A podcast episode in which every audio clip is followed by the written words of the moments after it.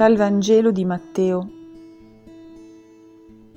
In quel tempo Pietro si avvicinò a Gesù e gli disse: «Signore, se il mio fratello commette colpe contro di me, quante volte dovrò perdonargli? Fino a sette volte?»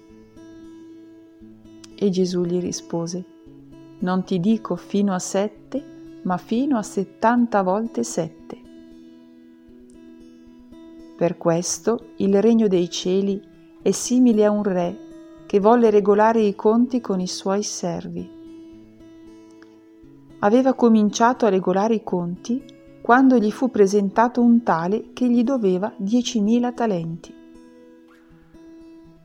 Poiché costui non era in grado di restituire, il padrone ordinò che fosse venduto lui con la moglie e i figli e quanto possedeva, e così saldasse il debito. Allora il servo, prostrato a terra, lo supplicava dicendo: «Abbi pazienza con me e ti restituirò ogni cosa». Il padrone ebbe compassione di quel servo, lo lasciò andare e gli condonò il debito. Appena uscito, quel servo trovò uno dei suoi compagni, che gli doveva cento denari. Lo prese per il collo e lo soffocava dicendo: «Restituisci quel che devi». Il suo compagno, prostrato a terra, lo pregava dicendo: «Abbi pazienza con me e ti restituirò». Ma egli non volle, andò e lo fece gettare in prigione, fino a che non avesse pagato il debito. Visto quello che accadeva, i suoi compagni furono molto dispiaciuti e andarono a riferire al loro padrone tutto l'accaduto. Allora il padrone fece chiamare quell'uomo e gli disse: «Servo malvagio, io ti ho condonato tutto quel debito perché tu mi hai pregato. Non dovevi anche tu aver pietà del tuo compagno, così come io ho avuto pietà di te?»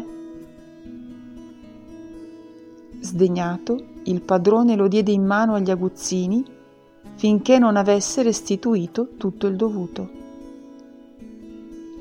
Così anche il Padre mio celeste farà con voi, se non perdonerete di cuore ciascuno al proprio fratello».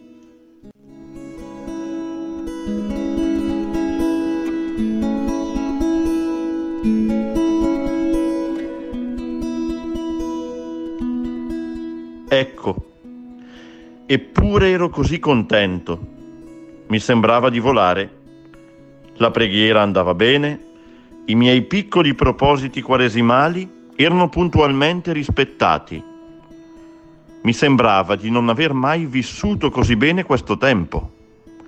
Poi, questo Vangelo, è sempre così, ogni volta mi sbatte in faccia la dura realtà, va tutto bene, fino a quando il mio percorso non incontra chi mi ha fatto del male, chi mi ha offeso, chi mi ha fatto provare la fatica della sofferenza. Ci provo io a perdonare, Signore, a perdonare davvero, ma mi riesce una, due, tre volte. Non bastano tre volte? Anche tre nella Bibbia è un numero fondamentale, addirittura perfetto.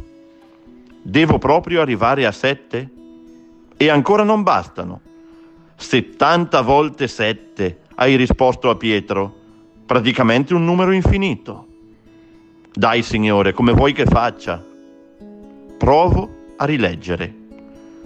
Non dovevi forse anche tu aver pietà del tuo compagno, così come io ho avuto pietà di te? Forse ho capito, Signore. Ho una sola possibilità per imparare a perdonare. Riconoscere che sempre, ogni volta, tu mi perdoni.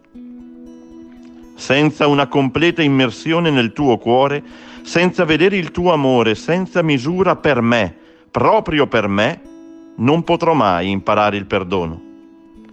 Mi rendo conto che, come per i gesti più semplici e più veri della vita, anche a perdonare si impara per imitazione.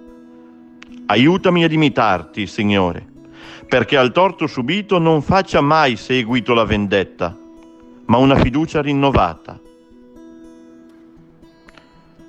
Oggi concluderò la mia giornata ringraziando il Signore per il perdono ricevuto e pregherò il Padre nostro per una persona che mi ha ferito, inginocchiandomi alle parole come anche noi li rimettiamo ai nostri debitori.